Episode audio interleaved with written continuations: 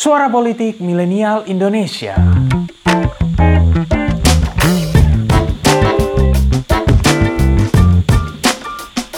Saudara-saudara, Madiun telah diduduki pasukan PKI. Perintah dari Komandan Divisi 1, Pasungkono, agar kita menyiapkan pasukan satu resimen. Pasukan kita bersama-sama pasukan dari Divisi 1 akan segera bergerak untuk merebut kembali kota-kota yang telah diduduki pasukan PKI. Ini adalah potongan film Singalodaya karya Yudi Deha dan Suparmin yang berkisah tentang penumpasan pemberontakan PKI Madiun pada tahun 1948. Pemberontakan PKI di tahun tersebut memang efeknya tidak sebesar tragedi 1965, namun menjadi catatan sejarah terkait kiprah besar komunisme di Indonesia dengan salah satu tokoh utamanya Muso. Ya, Munawar Muso atau Muso dengan satu S alias Paul Musot. Musote? adalah salah satu pelaku sejarah Indonesia yang identik dengan PKI. Sosoknya menjadi orang di belakang pemberontakan PKI Madiun pada 1948 yang disebut-sebut menewaskan hingga 1920 orang itu.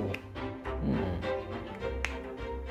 Namun, kisah dan latar belakang Muso penuh simpang siur. Beberapa sumber menyebutnya sebagai anak dari seorang kiai besar di Kediri, sementara yang lain menyebutnya sebagai putra dari pegawai kantoran biasa.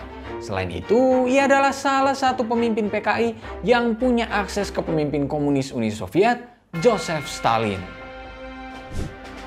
Lalu seperti apa sejarah sosok yang dikenal revolusionis dengan jalan pedang yang ingin mendirikan Republik Indonesia Soviet dan pernah berbenturan dengan sosok kiri lain seperti Tan Malaka ini?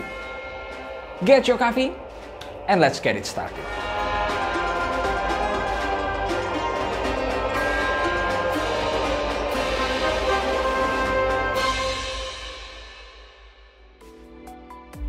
Munawar Muso lahir pada 1897 di Desa Jagung, Kecamatan Pagu, Kabupaten Kediri, Jawa Timur. Ayahnya, Mas Marterejo, adalah seorang pegawai kantoran pada bank di Kecamatan Wates. Sementara ibunya bekerja di rumah mengelola kebun kelapa dan kebun mangga.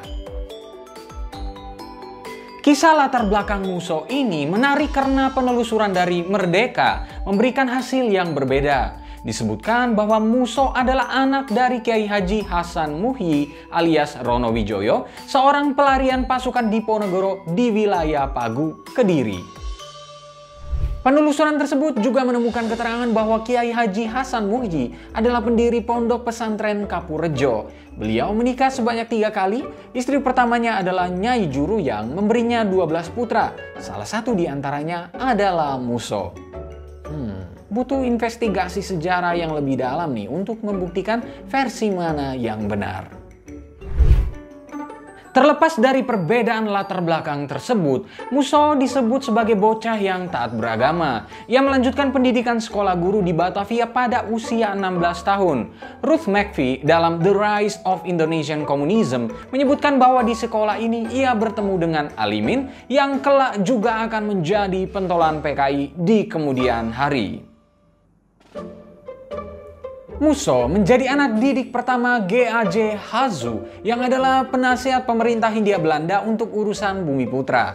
Hazu sendiri mengangkat Alimin sebagai anak. Ceritanya sih karena melihat Alimin yang masih jadi bocah gembel di alun-alun Solo, membagi-bagikan secara rata uang yang ia terima dari Hazu kepada teman-temannya.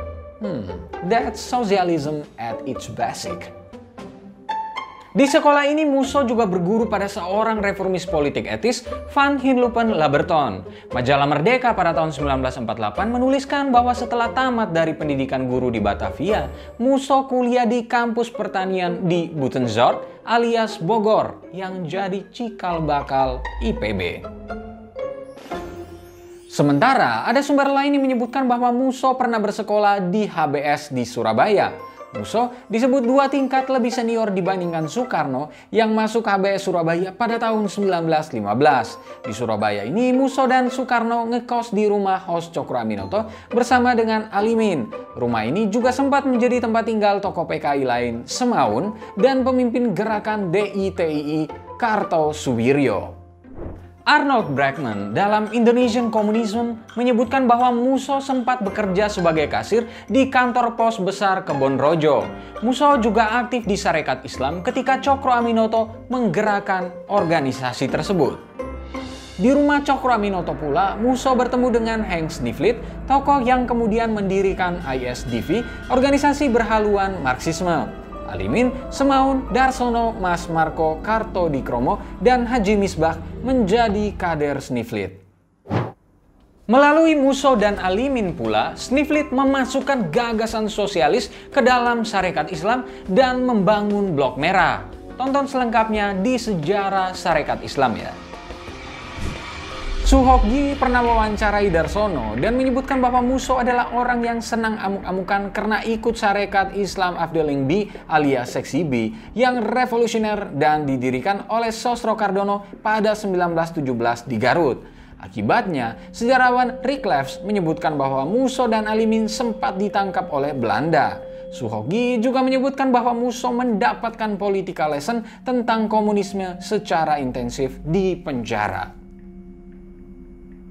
Sekeluarnya dari penjara pada tahun 1923, Van Hinlupen Laberton ingin menjadikan Musso sebagai asisten mengajar di Jepang. Namun hal itu ditolak besar kemungkinan karena pandangan pemerintah Jepang bahwa Musso dianggap radikal dan ia juga pernah dipenjara. Musso kemudian mendirikan Partai Komunis Indonesia cabang Batavia Tak berselang, Semaun juga mendirikan Perserikatan Komunis Hindia yang kemudian menjadi Partai Komunis Indonesia pada 1920. Muso dan Alimin kemudian bergabung dengan PKI Semaun. Pada Desember 1925, PKI merencanakan pemberontakan terhadap pemerintahan Hindia Belanda. Sayangnya, rencana tersebut diketahui dan pemerintah Hindia Belanda menangkap para pemimpin partai pada Januari 1926. Muso berhasil melarikan diri ke Singapura. Ia dan beberapa tokoh lain seperti Saryono, Muhammad Sanusi, dan Ali Imin kemudian merencanakan revolusi. Mereka mengajak Tan Malaka, namun nama terakhir menolak gagasan tersebut. Peristiwa ini juga menandai perbedaan haluan yang mulai terjadi antara PKI dan Tan Malaka. Nah, Muso dan Alimin kemudian berangkat ke Moskow untuk meminta dukungan bagi aksi revolusi di Indonesia. Di Moskow, Muso meminta dukungan Komintern atau Komunis Internasional untuk melakukan revolusi. Namun permintaan tersebut ditolak karena Belanda dinilai masih terlalu kuat di Nusantara. Untuk mencegah revolusi yang direncanakan, Komintern menginstruksikan agar mereka tetap tinggal di Soviet dan belajar di sana. Walaupun demikian, Musso masih bisa menginstruksikan orang-orangnya di Indonesia untuk melakukan pemberontakan yang rencananya disebut Tan Malaka masih mentah dan membahayakan gerakan komunisme di tanah air. Musso dan Alimin kemudian belajar di Lenin School selama beberapa tahun.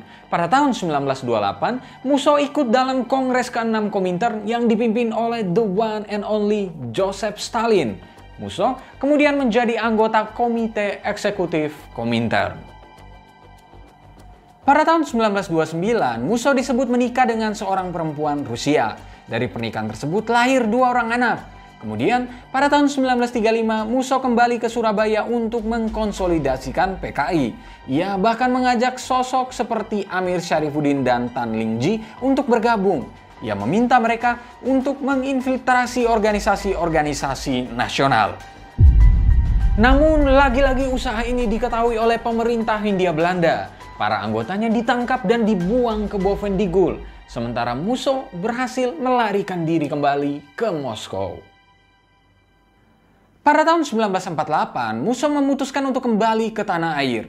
Dalam perjalanannya, ia singgah ke Belgia, Prancis, dan Belanda untuk bertemu dengan para pemimpin komunis di sana. Dalam perjalanan ini, Musso juga menggagaskan apa yang ia sebut sebagai New Road alias Jalan Baru. Tiba di tanah air, Musso memperkenalkan pemikirannya dan menyebutkan bahwa revolusi yang terjadi di Indonesia terlihat seperti revolusi borjuis dan bukannya revolusi proletar murni. Jalan Baru Muso menghendaki satu partai kelas buruh dengan memakai nama PKI. Untuk itu, harus dilakukan fusi tiga partai bermazhab Marxisme-Leninisme, yakni PKI Ilegal, Partai Buruh Indonesia atau PBI, dan Partai Sosialis. Muso kemudian menggelar rapat raksasa di Yogyakarta. Di sini dia melontarkan pentingnya kabinet presidensial diganti jadi kabinet Front Persatuan. Musso juga menyerukan kerjasama internasional terutama dengan Uni Soviet untuk mematahkan blokade Belanda. Untuk menyebarkan gagasannya, sejak awal September 1948, Musso bersama sejumlah pemimpin PKI bersafari ke daerah-daerah di Jawa, yaitu Solo, Madiun, Kediri, Jombang, Bojonegoro, Cepu, Purwodadi, dan Wonosobo. Di tengah safarinya itulah meletus peristiwa Madiun. Peristiwa 1948 merupakan rangkaian yang cukup kompleks dari benturan yang terjadi saat itu, baik antara pemerintah dengan militer, antara PKI dan kelompok yang lain, serta di antara militer sendiri, misalnya antara kelompok pasukan Senopati dan Siliwangi. Pecahnya konflik membuat Soekarno mengeluarkan maklumat yang memberikan pilihan, apakah memilih Soekarno-Hatta atau Muso. Pasukan Siliwangi akhirnya diminta untuk menyerang kekuatan PKI. Musso kemudian tewas pada 31 Oktober 1948 ketika mencoba melarikan diri. Kepemimpinan PKI kemudian dilanjutkan oleh Alimin. Namun, warisan pemikiran Musso kemudian menginspirasi kader muda seperti Nyoto, Aidit, dan M. Halukman yang menjadi tokoh di peristiwa selanjutnya di tahun 1965. Kisah tentang Muso adalah gambaran besar tentang benturan gagasan dan jalan perjuangan kemerdekaan yang terjadi di Indonesia. Ini juga menjadi gambaran peran Soviet dan gerakan komunis internasional dalam politik yang terjadi di Indonesia di era-era tersebut. Terima kasih telah mendengarkan episode kali ini. Nantikan episode-episode selanjutnya dan jangan lupa untuk kunjungi pinterpolitik.com untuk dapatkan informasi seputar fenomena politik di Indonesia. See you next time and bye bye.